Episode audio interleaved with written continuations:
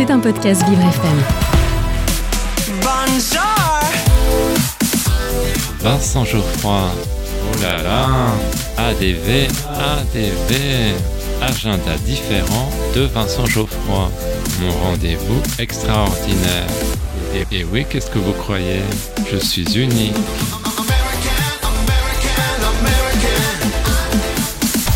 J'ai un secret pour vous. Aujourd'hui, dans mon agenda différent, je vous parle du film L'été dernier. Mais chut, ne le répétez à personne. Il s'agit d'un film d'une cinéaste très douée, Catherine Breillat. C'est un remake du film danois Queen of Hearts. Léa Drucker est Anne, une avocate renommée.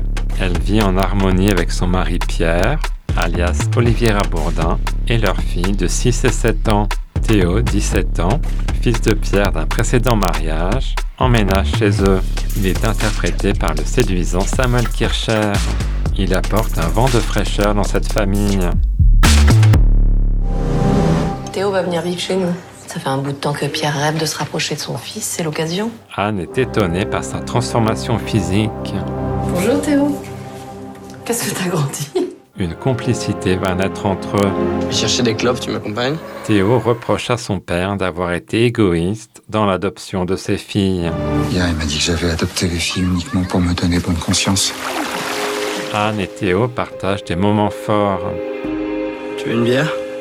Mais il va falloir d'abord passer par le magnétophone. Il va falloir me raconter ta première fois. Théo va révéler à son père qu'il a une histoire avec son épouse. Assieds-toi, j'ai à te parler? J'ai eu des vrais échanges avec Théo. Il m'a dit que vous deux, vous. que tu as eu une liaison avec mon fils. Cette dernière nie farouchement. Tu vas pas me dire que tu l'as cru une seconde. Je sais plus qui croire. Ne me touche pas. Ton fils est un monstre. Mets-toi bien ça dans la tête. Pierre en appelle à la transparence. On est une famille. On doit pouvoir se faire confiance.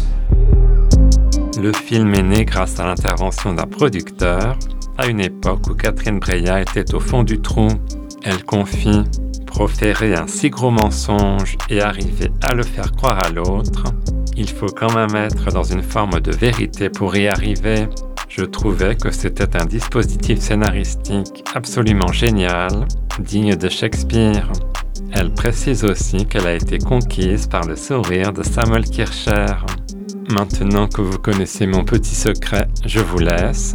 Dominique, j'ai faim. Vous me payez un petit déj dans le quartier À demain.